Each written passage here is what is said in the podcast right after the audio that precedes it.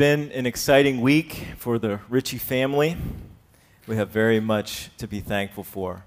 As Butch mentioned, uh, this week we celebrated our son's fourth birthday. It is absolutely true what they say the uh, older they get, the faster time goes. I have no idea where the last four years went.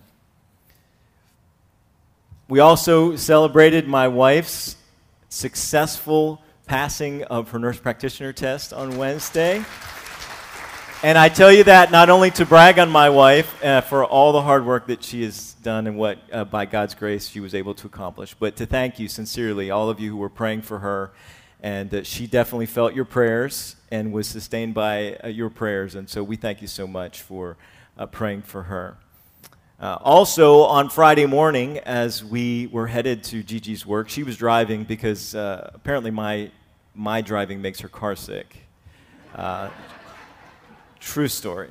Uh, she was driving to work. Uh, we were all with her. Uh, generally, what we do, she goes to work, and then I take Elijah to daycare, and then I, I come into work or go, go home, whatever I need to get done that day. But uh, we drove through Cressup Town. We drove up onto the interstate and uh, down through Cumberland and up to the hospital uh, college exit and down that exit and uh, past the college. And right as we were entering the first uh, turnabout there at the hospital, our brakes went out. And Gigi uh, had no brakes and almost hit the car in front of us.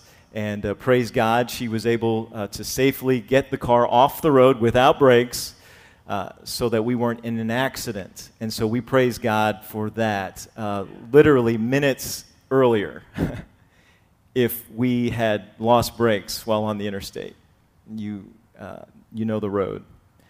Uh, and so we had a real aff- affirmation of God's presence with us, God's protection of us uh, to be able to lose your brakes and not even have an accident is just an incredible uh, act of God. And so there are times when God shows up in that kind of a way. And by the way, big thank you to Pastor Nick for uh, being there. I'm not sure exactly what you had planned on Friday morning, but he ended up uh, spending it in service to us and helping us as we waited for the tow truck and then as uh, I needed to go get the rental car. If you see us driving a new car today, that is not our car, that's the rental car because our Jeep also needs fixed and it's, it's going in the shop on Wednesday. And uh, so Elijah calls it the fancy car. Uh, he's gonna, I think he's going to be very disappointed when we have to take that, that thing back. In fact, yesterday he, he wanted to go for a ride in the fancy car. Uh, we told him he had to wait till, till this morning, till church. But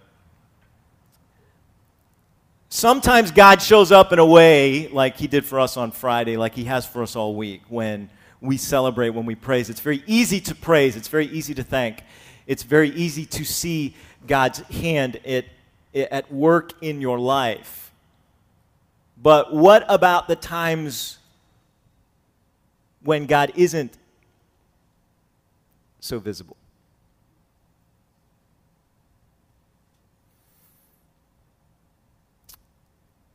I didn't tell my wife I was going to share this this morning, but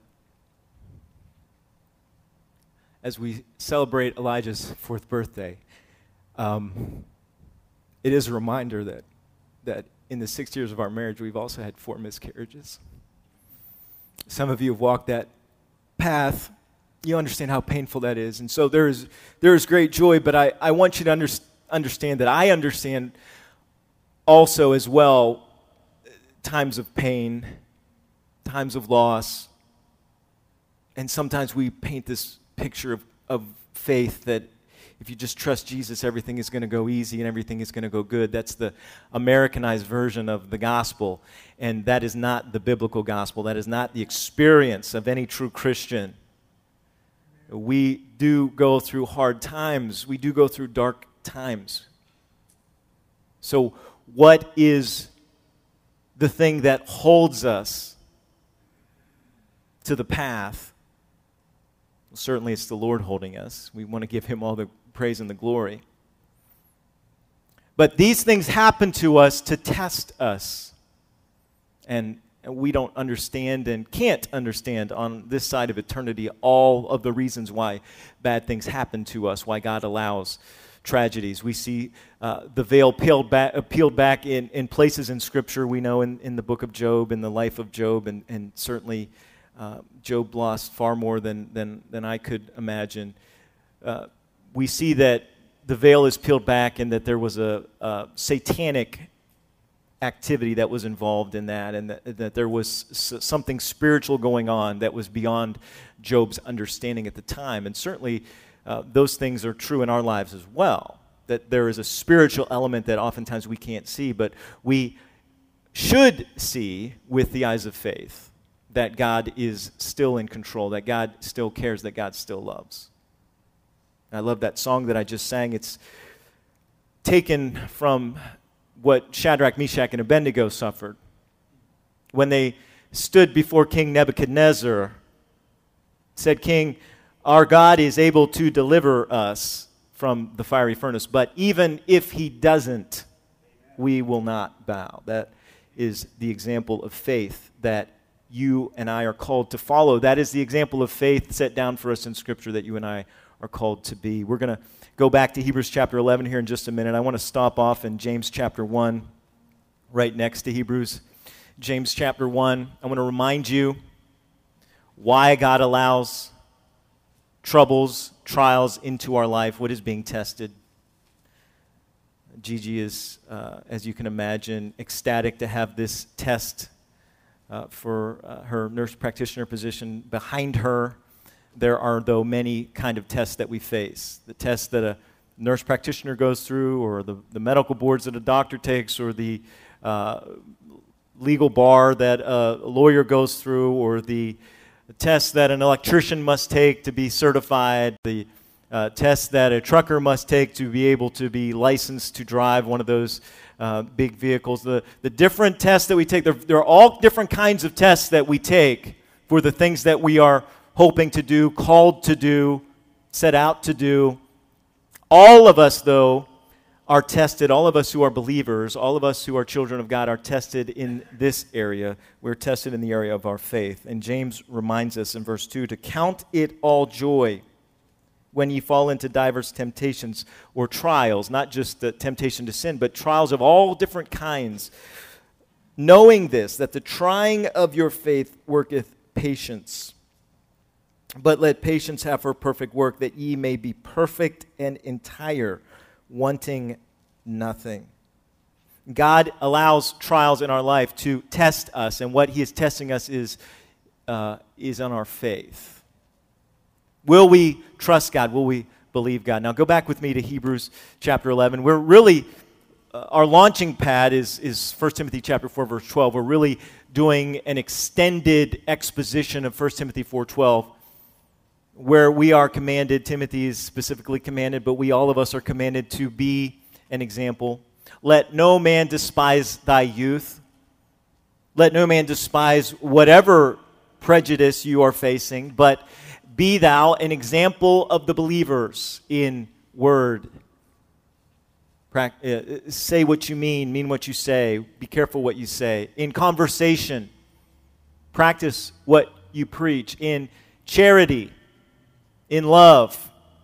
Love must be without dissimulation or without hypocrisy, Romans 12 says. That we're to love in truth, that we're to hate what is evil. We hate the sin but love the sinner. And we also, uh, 1 John 3.16, are to love as Jesus loved us sacrificially.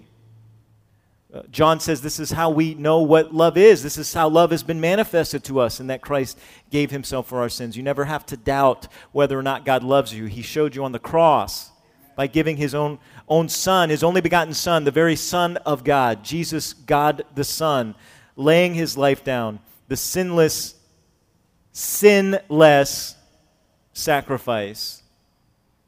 I've heard a couple uh, popular commentators this week one very liberal, one very conservative, both say, well, you know, Jesus wasn't perfect. Uh, incorrect.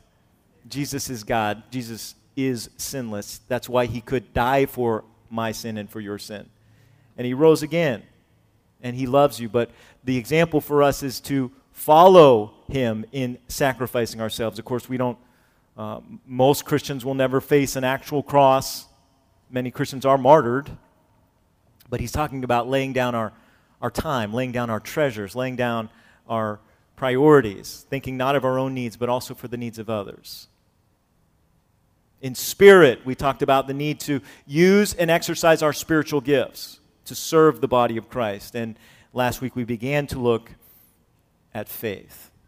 Now, last week we spent a lot of time talking about what faith is. We're to be an, an example of faith. That means the pattern of our life is to be one that's lived out. The word for example there means a pattern. We're to be a pattern, our life is to be a pattern of faith. Faith is critical to this idea of being a testimony. Because as Hebrews 11:6 tells us, without faith it's impossible to please him. It's impossible to please God. Paul said we walk by faith, not by sight. And so it's crucial if we're going to be what God has called us to be, an example of a believer, that we walk by faith. And so we talked a lot about what faith is. We saw that faith is uh, really the word means persuasion, to be persuaded. But faith is given to us in scriptures within context. That persuasion, that being persuaded, has a context. Uh, biblical faith is a very specific kind of faith. It's not faith in faith, it's not faith in myself. Uh, we saw last week that from Hebrews chapter 10 and some other passages that uh, biblical faith, true biblical faith, is Christ centered, it's saving, it's living. It's not something that we just need to get saved. As Christians, we need it to live out our faith. It's promise driven, it's focused even in the darkness. It's focused on what is on the other side of that darkness, that God will get us through that fire, that He will get us through that darkness. It's essential to pleasing God. And so uh, when we talk about being an example, we think uh, or should think of Hebrews chapter 11, where we see many examples given to us of what it means to walk by faith. How can I be an example? Well, let's look at the examples that God has given us in Hebrews chapter 11. And so last week we covered just the first three of these. And we said, as we looked uh, at the testimony of the old, of the old saints, uh, in, back in Hebrews chapter 11, through faith, verse 3, we understand that the worlds were framed by the word of God so the things which are seen were not made of things which do appear. So we talked about the fact that we need to believe God's word unconditionally. This is the test of revelation, the test of, uh, of whether or not you believe God's revelation. If you believe God's uh, revelation of the, of the past, it makes it a lot easier to believe God's revelation and God's promises of the future. But if you can't trust what God has said about the past, then how can we trust what God says about heaven? How can we trust what God says about the future? A lot easier to record what you have seen than what you have from the human perspective, what not seen. But the, what, we, what proves to us that God is eternal, that God exists outside of time and space is the perfect record of the past, the perfect record of the future. God declares the end from the beginning. Uh, but we need to understand, we need to believe what God says about the beginning if we're going to trust what he says about the end. Faith cometh by hearing, hearing by the word of God, Romans 10 17. If we're not trusting God's word, then our faith is going to be stunted. It's not a salvation issue, whether or not you accept the literal interpretation of Genesis 1 and 2, but it is a testimony issue. We saw last week uh, when we looked at uh, Abel that we need to accept God's righteousness exclusively. This is the test of revelation. Excuse me, the test of uh, righteousness. That's a typo in my notes. Probably a typo up there too. Yes, should say the test of righteousness. This is an issue uh, of salvation, of course. Romans 3 tells us, uh, Romans chapter 3 in verse 21, now the righteousness of God without the law is manifested, being witnessed by the law and the prophets, even the righteousness of God which is by faith of Jesus Christ unto all, upon all them that believe. For there is no difference, for all have sinned and come short of the glory of God, being justified freely by his grace through the redemption that is in Christ Jesus, whom God hath set forth to be a propitiation or a payment, a substitutionary payment, through faith in his blood to declare his righteousness for the remission of sins that are past through the forbearance of, of God. To declare, I say at this time, his righteousness, that he might be just and the justifier of him which believeth in Jesus. So we need to trust in his righteousness to be saved. If I'm trusting in my own righteousness, I can't be saved. I have not passed the test of righteousness. But even as believers, even as those of us who have confessed our sin, we have trusted in the death and resurrection of Jesus as the only sufficient payment for our sins. And we have called upon the name of the Lord, and we have been forgiven, and we've been given eternal life. We've been saved. Even for us, we must frequently pass the test of righteousness. Listen to what Paul says in Galatians chapter 2. Galatians chapter 2, verse 15. We who are Jews by nature and not sinners of the Gentiles, knowing that a man is not justified by the works of the law, but by the faith of Jesus Christ. Even we have believed in Jesus Christ, that we might be justified by the faith of Christ, and not by the works of the law. For by the works of the law shall no flesh be justified. Now that's the salvation part, but listen to the next verse. But if, while we seek to be justified by Christ, we ourselves also are found sinners, is therefore Christ the minister of sin? God forbid. For if I build again the things which I destroyed, I make myself a transgressor. Now you say, what is Paul saying? Let me, let me interpret that for you. Paul's saying, in order to become a Christian, you must set aside your self righteousness. You must admit that you are not good enough, that only God is good enough, and that you can only be made good enough by faith in the death and resurrection of Jesus Christ. But the moment we do that, the moment we set aside, we, we put our self righteousness on the foot of, at the foot of the cross, on the ground in front of the cross, and we say, God, I can't, I can't save myself. I, I'm receiving your free gift of grace. And God, I'm trusting in you. I'm, I'm, I'm confess I'm a sinner. I can't save myself. I need your forgiveness. I trust that you paid for my sins. You're, you're risen. You're resurrected. Please forgive me. Please save me. You are instantly saved. You are given the Holy Spirit. You are sealed until the day of redemption. You have eternal life. But you immediately, Paul says, want to rebuild that thing that you just tore down. You immediately want to build up that self righteousness again. You want to earn it. You want to earn it. I hated the ending to the movie Saving Private Ryan. I don't know how many of you have seen that. I'm not suggesting you see it. It's a pretty intense, gory war movie. Uh, it's been out for a while, so I'm not giving you any spoiler alert here. But at the end of the movie, this guy, uh, many people lay down their lives to save this one private, Private Ryan. And as the last man lays down his life to save Private Ryan, he looks at him and he says, Earn it. Earn it. I hated that. That is so anti Christ. You cannot earn it. There's nothing that you can do to earn it. And in Christ, we have to admit that I can't earn it. Now, we obey and we live out faith and we live out righteousness not to try to earn it or keep it, but because we want to please Him, because we want to seek Him, because we want to be His children, because we carry His name. Accept God's righteousness exclusively. Obey God's rules counterculturally. That's the test of rejection. What are we rejecting? Enoch walked with God in the midst of a wicked culture that makes our culture look like Mayberry RFD. All right? Enoch walked with God in the midst of a wicked culture. How did he do that? He did it by faith. He rejected the culture and he walked with God by faith. And he walked with God so closely that God actually raptured him out before judgment, which again is a type of the rapture of the church.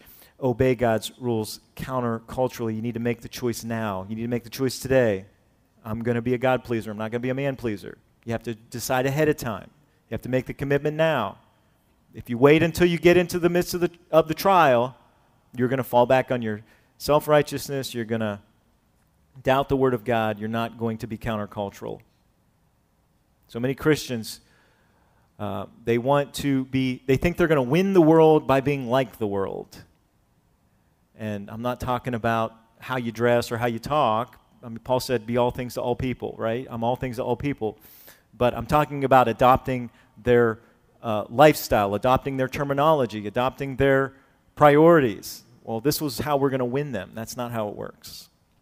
So, let's continue through Hebrews chapter 11. We're going to continue this morning. We're going to continue even next week looking at this chapter as we begin to walk through these examples of faith that have been given to us, testimonies of faith that we also should be modeling so that people can look at our lives. And let me, let me just again tell you, as I said last week, none of these people that we're looking at are perfect or sinless. Abel was not sinless, otherwise, he would not have had to make a sacrifice. Enoch was not sinless. He walked with God, but he was not sinless. None of these people are sinless. Abraham was not sinless. Sarah was not sinless. Uh, but they walked by faith. And God used them despite their failings, despite their imperfections. Uh, God used them, and He will use you as well. So let's look first of all here at verse 7. As we pick it up where we left off last week, verse 7 By faith, Noah being warned of God of things not as yet seen, or not seen as yet, moved with fear, prepared an ark to the saving of his house, by the which he condemned the world, and he became heir of the righteousness which is by faith. If I want to be a model of faith, I have to prepare for the Lord's judgment fearfully prepare for the Lord's judgment fearfully. This is the test of witness. The test of witness. Now, I don't need to be afraid of God's judgment on the world. I won't be here. But if I truly know the fear of the Lord and I truly have the terror of the Lord, that should motivate me to do what Noah did to prepare and to preach, to try to get other people prepared and to try to get other people to preach. Listen to what Paul says in 2 Corinthians chapter 5 verse 10 and 11. For we must all appear before the judgment seat of Christ that everyone may receive the things done in his body according to that he hath done whether it be good or bad. Knowing therefore the terror of the Lord. This is New Testament. This is not just something for Old Testament saints. Oh, don't preach terror, don't preach fear of the Lord. I had a very good friend of mine say, you know, he talked about that old sermon, uh, Sinners in the Hands of an Angry God. He said, What a horrible sermon title. I said, What a horrible sermon title. That's from Hebrews chapter 10. It's a fearful thing to fall into the hands of the living God. Why would you say that's a horrible sermon title? It's right from the Word of God.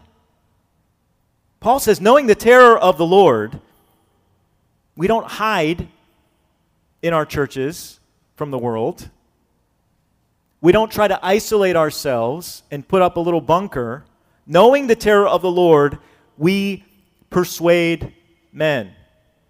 But we are made manifest unto God, and I trust also are made manifest into your conscience. Paul goes on to say that we are ambassadors for Christ. The reason that we're here is to be an ambassador. Judgment is coming. All of us will stand. Now, we won't all stand before the Lord at the same day and at the same time, but all of us will stand before the Lord.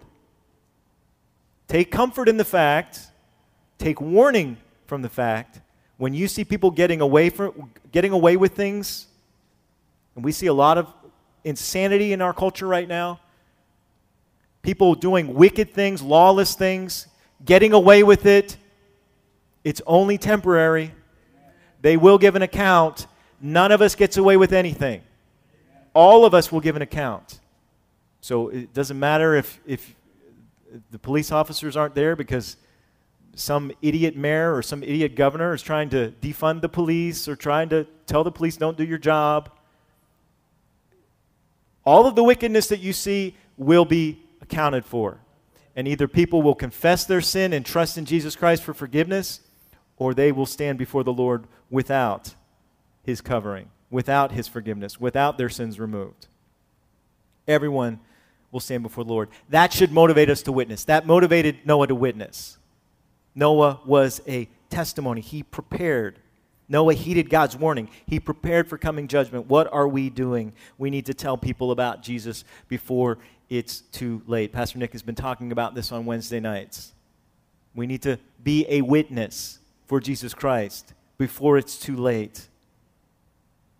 My witness must show that I am expecting the Lord's judgment. 2 Timothy 1.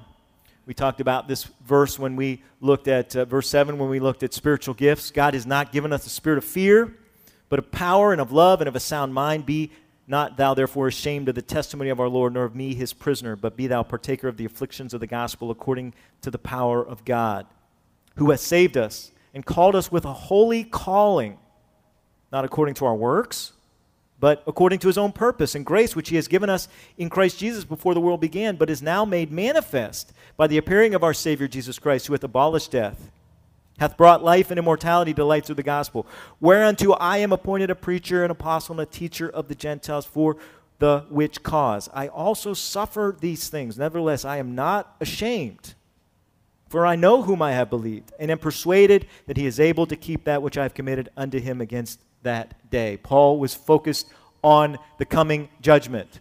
He was always constantly thinking about the day when he would stand before Jesus Christ and give an account. And the fact that he knew that he was going to give an account, that I'm going to give an account, that you're going to give an account, motivated him. It gave him boldness to preach. And he said, Timothy, you've been given a spirit, not of fear, but of power, love, sound mind. You need to be bold in your witness for Jesus Christ. Prepare for the Lord's judgment fearfully. Number five, look at verses 8 through 10. Let's look at another example another model of faith we need to be following. Hebrews 11, verse 8 By faith, Abraham, when he was called to go out into a place which he should after receive for an inheritance, obeyed, and he went out not knowing whither he went. By faith, he sojourned in the land of promise, as in a strange country, dwelling in tabernacles with Isaac and Jacob, the heirs with him of the same promise. For he looked for a city which hath foundations, whose builder and maker is God. You know, we have some uh, beautiful cities in our world, amazing cities.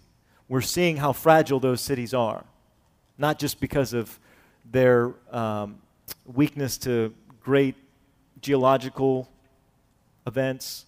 I remember when many years ago when there was that earthquake in San Francisco, and you see the pictures of the uh, the bridges and the you know the um, interstate roads being damaged by the, by the earthquake, but even by our own citizens being destroyed by our own citizens. Uh, but there's a city that is coming that will not suffer destruction, where people will not be vandalizing it, people will not be burning it, people will not be tearing it down. And that's what we should be living for. That's what we're living for. This world is not our home. So, number five, we need to follow the Lord's leading fearlessly. We prepare for judgment fearfully, but we Follow the Lord's leading fearlessly. This is the test of the, own, of the unknown. The test of the unknown. Abraham went out not knowing whither he went, but he followed God. And so here's the application for us today I need to obey God even when I don't understand. I need to obey God even when I don't have all the details. My wife is a detail person, not as much me right? Which that's, that's something I have to remember. She really likes details. I just want, I want the summary, right? She wants the details. Sometimes we, sometimes God gives us details. Uh, sometimes he doesn't. By the way, that's not an excuse for me not to give my wife details. If I have them, I need to give them, give her details. Guys, give your wife the details. But God does not always give us the details. And so we don't always know. In fact, I would say we rarely know what the day will hold, what the week will hold, what the month will hold. None of us saw 2020 coming. None of us. So we don't know what tomorrow holds, but we know who holds tomorrow. And so whether we understand or not, whether we have the details or not, we need to obey God. We have to let the Lord direct our steps. He alone can secure the outcome. Let me excuse me, let me read to you a selection of verses from Proverbs chapter 16. This is one of my favorite chapters in the book of Proverbs. It deals so much with, with uh, how God's sovereignty and man's will coexist, that God is sovereign over our free moral agency. And there's so much that Solomon says in these verses about that, the freedom that we have that God has given us, and yet he maintains sovereignty over that. Let me just read you a few of these verses. Proverbs 16, 1, uh, 2, and 3, the preparations of the heart in man and the answer of the tongue is from the Lord. All the ways of a man are clean in his own eyes, but the Lord weigheth the spirits. Commit thy works unto the Lord, and thy thoughts shall be established. Listen, you can make your plans, but God will dis- determine what you're allowed to do. And you may think that your path is righteous, but God determines whether it is or not. Verse 9 says, A man deviseth his way, a man's heart deviseth his way, but the Lord directeth his steps. God's going to, you have a heart that's set on a particular path. God's going to determine whether those doors open or not. And sometimes He lets you go through doors He doesn't want you to go through. Sometimes He puts a sign on the door that says, Do not enter, but He doesn't lock it. So you have to trust the Lord whether the door's locked or not. If it says don't go in, don't go in. Verse 18, pride goeth before destruction, an haughty spirit before a fall. Verse 25, there is a way that seemeth right unto a man, but the end thereof are the ways of death. In verse 33, there's a, a typo on the screen. It's, there is no verse 35 of Proverbs 16. It's verse 33 the lot is cast into the lap, but the whole disposing thereof is of the Lord. God is sovereign over chance itself. And so we have to trust him, follow the Lord's leading fearlessly uh, follow the example of Abraham, set the example of Abraham. I would never have imagined God calling me back to Cumberland. In fact, up until a few years ago, uh, my prayer was God, anywhere but Cumberland. I'm not going to lie to you. And I had a friend of mine, in fact, my uh, former boss's wife, she said, uh, I have a feeling God's going to send you to Cumberland because you just said that. And I said, Well, I was joking, but but you know what God began to do before I, before I ever even moved back here? God, I started to feel homesick all of a sudden. I thought, where's this coming from? I'd see friends post pictures of, of uh, Cumberland or, you know, downtown or whatever, and I'd start to get homesick, and I'd see friends post things, and I start to get homesick, and I'm thinking, my family doesn't even live there anymore. Why am I so homesick? And God was preparing my heart. Uh, wasn't what I thought God was going to do, but we are so excited uh, to be back here and couldn't be happier. But that you have to trust the Lord. You have to follow what the Lord says. He, he knows what your heart really needs, not your heart. Your heart will trick you, but God will give you a, a new heart. So uh, follow the Lord's leading fearlessly, but part of that, friend, is also depending on the Lord's strength completely. Depend on the Lord's strength completely. And this is what I'm calling the test of weakness the test of weakness. All of these are tests of faith the test of witness, the test of the unknown, the test of weakness. Listen to what verses 11 and 12 say. Through faith, also Sarah herself received strength to conceive seed and was delivered of a child when she was past age. Because, and, and that's an understatement. Many of you know the story. This is a 90 year old woman getting pregnant. God does have a sense of humor because she judged him faithful who had promised. Uh, I mean, this is like um, uh, Betty White here or something, you know, like timeless, ageless. Think she's going to live forever. Not that she's pregnant. Don't, that, don't start that rumor. Pastor DJ said Betty White's pregnant. No, no, that was. The Inquirer might say that. That's not what I'm saying. That's just but Sarah was deli- delivered a child when she was past age because she judged him faithful who had promised. Therefore sprang there even of one and him as good as dead, so many as the stars of the sky in multitude, and as the sand which is by the seashore innumerable. Now, I'm pretty confident that this isn't how God's going to do a miracle in your life if you're in your 80s, 90s, ladies. Um, I'm not trying to scare you, okay? This isn't the weakness that this was something special that God was doing in history, but it is there for an example for us for a reason. God won't test all of our weaknesses the same way because we don't have, all have the same weaknesses, but, but God will test your weaknesses. God tested Paul's weaknesses. 2 Corinthians chapter 12, lest I should be exalted above measure, Paul said. Through the abundance of the revelations, there was given to me a thorn in the flesh, the messenger of Satan to buffet me, lest I should be exalted above measure. For this thing I besought the Lord thrice that it might depart from me. And he said unto me, My grace is sufficient for thee, for my strength is made perfect in weakness. Your weakness has been given to you so God can flex his muscle in your life. and show that the strength is from Him and not from you. You have weaknesses on purpose. All of us have weaknesses. I have weaknesses. You have weaknesses. We must give those weaknesses to the Lord. We must trust in His grace. Some of us have physical weaknesses. Some of us have mental health issues. We have mental weaknesses. Some of us have emotional weaknesses because of scars of things that have happened in our past. Some of us have financial weaknesses. We have different kinds of weaknesses. But God has allowed those things into our life, those tests in our life, to see what will you do when you can't do? What will you do when you don't have the strength? Will you trust, the Lord is saying, will you trust my strength? Is my grace sufficient? It is. His grace is sufficient for thee. His strength is made perfect in weakness. Now, Paul then concludes, verse 9 Most gladly, therefore, will I rather glory in my infirmities, that the power of Christ may rest upon me. Therefore, I take pleasure in infirmities. I'm not there yet. Paul was there, but it took Paul some time to get there too. But Paul says, I take pleasure in infirmities, in reproaches, in necessities, in persecutions, in distresses, for Christ's sake. For when I am weak, then I am strong. See, his strength becomes our strength. His strength becomes your strength by faith when you will depend on His strength completely. So trust the Lord for the outcome. When, when we supply the obedience, He supplies the victory. I can do all things through Christ, which strengtheneth me, Philippians 4.13. That does not mean that we can do whatever we want.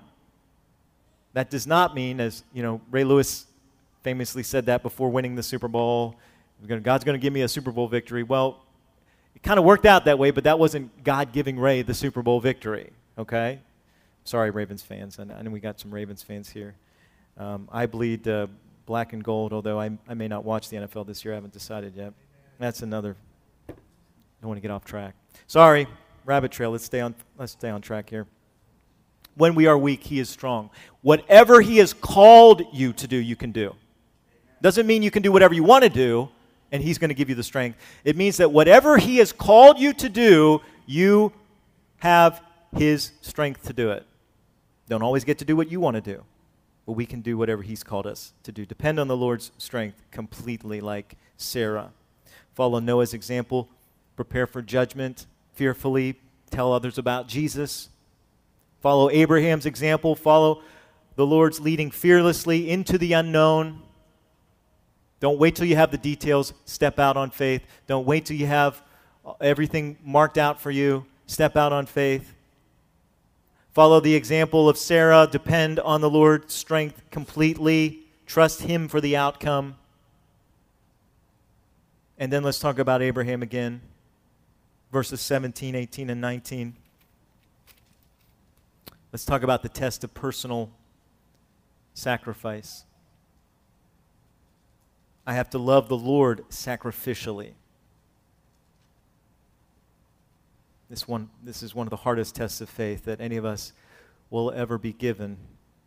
Verse 17, for ye know, whoop, wrong chapter, excuse me. Verse 17, by faith Abraham, when he has tried, when he was tried, when he was tested, he offered up Isaac, and he that hath received the promises offered up his only begotten son, of whom it was said that in Isaac shall thy seed be called, accounting that God was able to raise him up even from the dead, from whence also he received him in a figure.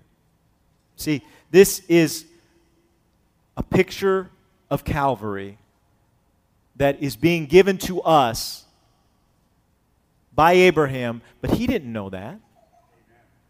He didn't know that's what God was doing. He had no, he had no idea that's what God was doing. All he knew was God had promised him something. God had promised that Isaac would be the heir. And Abraham, when you track through his life, you see that he had a lot of doubt. And he had a lot of failures of faith. And there were times when he got scared and lied to protect himself and he didn't trust God.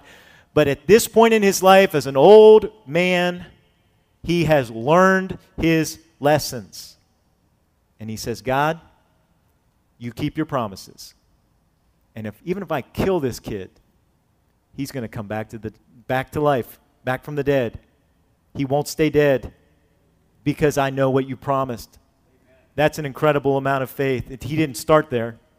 You're not going to start there, but this is where we all need to be to love the Lord sacrificially. And of course, you know the story. Many of you know the story. Abraham tied Isaac down with Isaac's cooperation. A lot of faith in Isaac as well as he got up on the altar. He raised his knife to kill his son, and God said, Whoa, whoa, whoa. Now I know.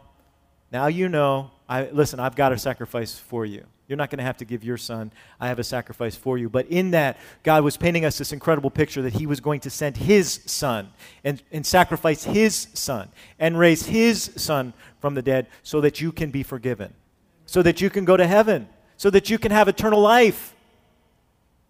You can't earn it, you don't pay for it, you receive it as a gift. You just simply ask God's forgiveness of your sin and trust in His death and resurrection and you are forgiven in, in this incredible picture. But the, the example here for us is that we need to be willing to sacrifice whatever God asks us to sacrifice. So, Abraham trusted God to keep his promise to raise Isaac from the dead. What is God asking you to sacrifice today? Now, if it's a sin, that's an easy question. And then the Holy Spirit's already telling you. You know, if, if there's a sin you're holding on to, a bitterness, an unforgiveness, uh, an area uh, that you've tried to keep hidden from God, something on your computer, something hidden in your closet, something on your calendar that you have not yet surrendered to God, that's easy. But, but if there isn't a specific sin that you're holding on to, of course, all of us sin, but is there something else that God is, the Holy Spirit is specifically telling you, hey, you need to give this up? You need to sacrifice this for me. It might be a, a financial sacrifice, it might be a, a sacrifice uh, that you're going to have to give up something to, to have time to do something else. I don't know what it is. Holy Spirit, ask Him to show you. He will not hide it from you. But Jesus said, listen, we all have to take up our cross daily and follow him, or we're not worthy to be his disciples. he's not saying that we have to die to self to stay saved, but he's saying if you want to call yourself my disciple, if you want to be an example, you need to take up that cross every day. Luke chapter 9, and follow me. What are you gonna, what's it going to profit you? You gain the whole world, but you lose your soul. And to the believer, I would say, what's it going to profit you? You get to spend your whole life doing what you want to do as a Christian, and you get to heaven and you stand before the Lord in 1 Corinthians 3. The works of your life, as we talked about last week, pass through the fire of God's judgment. And all that time and all that money that you spent on yourself, self, self, self, is wood, hay, and stubble. And you're standing there, and Paul says, You're saved. You're in heaven, eternal life. But you got there, Paul says, as if by fire. You got nothing to show for it. So, what is God asking you to sacrifice? Lay it down, give it up, bring it to the altar. You can do that literally here in just a few minutes, symbolically. You can do that standing where you are as we stand and sing here in just a few minutes. You can do it in your car on the way home if you're fighting, if you're saying, I'm not, I don't want to give that up, I'm not ready to give that up, I'm not ready to give that up. I watched this uh, really interesting documentary on the King James Bible. Uh, John Rhys-Davies narrated it. Some of you may have seen it. Uh, he's the guy who played Gimli in uh, Lord of the Rings. Uh, he's got that, you know, that deep uh, British voice, uh, just real easy to listen to. It was a really interesting documentary. But on the special features, he has this love for the King James and he has this passion for the scriptures. And then they asked him in the interview section on the special features, Are you a Christian? And he didn't really know how to answer. He said, You know, I want to be. I wish I could be. But there are things in my life I'm just not ready to give up. What a tragedy. What a tragedy. Now, I don't know, that, that that's documentary's a few years old. I don't, I don't know what's happened in his life since then. But I, I know today's the day of salvation. Today's the day of salvation. If you're holding on to something, lay it down. You don't have tomorrow guaranteed.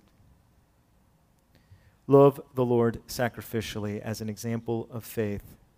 And then, lastly, before we close, uh, verse 13 through 22. Let me just read it. I'll just make a few quick comments in summary. We're going to back up here. The writer says, These all died in faith, verse 13, not having received the promises, but having seen them afar off, and were persuaded of them and embraced them, and confessed that they were strangers and pilgrims on the earth. For they say that such things declare plainly that they seek a country. And truly, I, listen, I love this country. I do. I love America. I, uh, God bless America. But this is my temporary country. This is not my eternal home. I'm here visiting. I'm a pilgrim. You're a pilgrim. Truly, if they had been mindful of that country from whence they came out, they might have had opportunity to have returned. But now they desire a better country, that is, a heavenly, whereof God is not ashamed to be called their God, for he hath prepared for them a city. And then jumping forward, verse 20, by faith, Isaac blessed Jacob and Esau concerning things to come. By faith, Jacob, when he was, di- when he was dying, blessed both the sons of Joseph and worship leaning upon the top of his staff. By faith, Joseph, when he had died, made mention of the departing of the children of Israel, gave commandment concerning his bones. Let me just give you this very quickly. We're going to talk, Lord willing, probably sometime next year, Lord willing, we're going to do an entire study on just prophecy, on just the way that God has told us what's coming.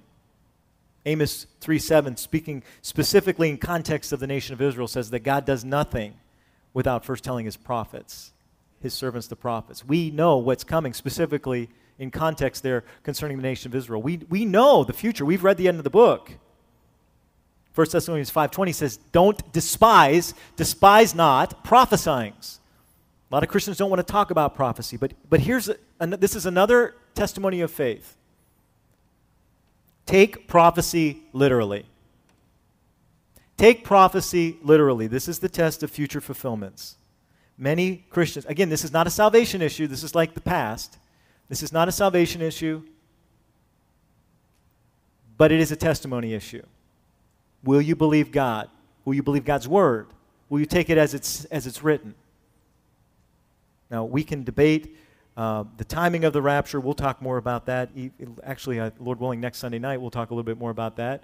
And I am so thankful that this church has been faithful to preach the uh, any moment return of Jesus Christ for his church could happen today, could happen before we sing, could happen in any moment. But many Christians don't take prophecy literally. How was it that the scriptures could tell the Jewish people where Jesus would be born. And when you go to the book of Daniel, you can actually see the very date that Jesus would be crucified. So they had an idea of when he would be born. They didn't have the exact date of his birth, but they had the place of his birth, they had the time given of his death. They were told how he would die, they were told how he would be born. He'd be born of a virgin. God had a celestial star to mark his birth. God had the prophecies that the wise men knew, and they, when, so when they saw the star, they, they knew what it represented. And yet the children of Israel, who had the prophecies, did not take them literally, and they missed Messiah. Many Christians today do not take God's word literally when it comes to the end times.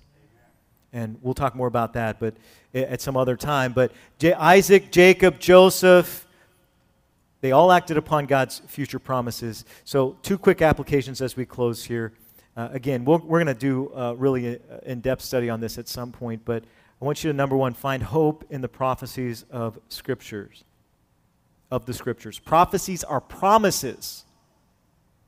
Prophecies are God's promises. And God keeps his promises. All of the promises of God are yes in Jesus Christ. He is the fruit and the proof that God keeps his promises. And then, secondly, it's a reminder that since I know that, that I'm going to be spending eternity with the Lord Jesus Christ, that I, for right now, I'm a stranger and pilgrim on earth. My country is the one who is to come, the country that is to come. And yes, as an ambassador, I've been sent as an ambassador to the United States of America. I love this country that where I've been sent as an ambassador of Jesus Christ, as an ambassador of the coming kingdom of God. But this world is not my home. This world is not your home. We need to live as aliens and stranger. Prepare for the Lord's judgment fearfully. Be a witness. Follow the Lord's leading fearlessly. Step out into the unknown. Depend on the Lord's strength completely. In your weaknesses, receive his grace and strength. Love the Lord sacrificially. Lay down whatever it is God is calling you to lay down. And then lastly, take prophecy literally. These are five ways that we can live out the commandment of 1 Timothy chapter 4, 12, to be an example of faith to other believers. Let's close in prayer. Father, we thank you so much for the word of God, which is a lamp unto our feet, a light unto our path. God, we thank you for the testimonies of these men and this woman, none of whom were sinless or perfect. And yet, God, in their weakness and their failings, God, you sanctified them, you matured them, you grew them up as examples for us. And God, may we learn from their examples so that we can be an example to our family, to our church, to our community. God, we love you. We thank you. We ask this all in Jesus' name. Amen.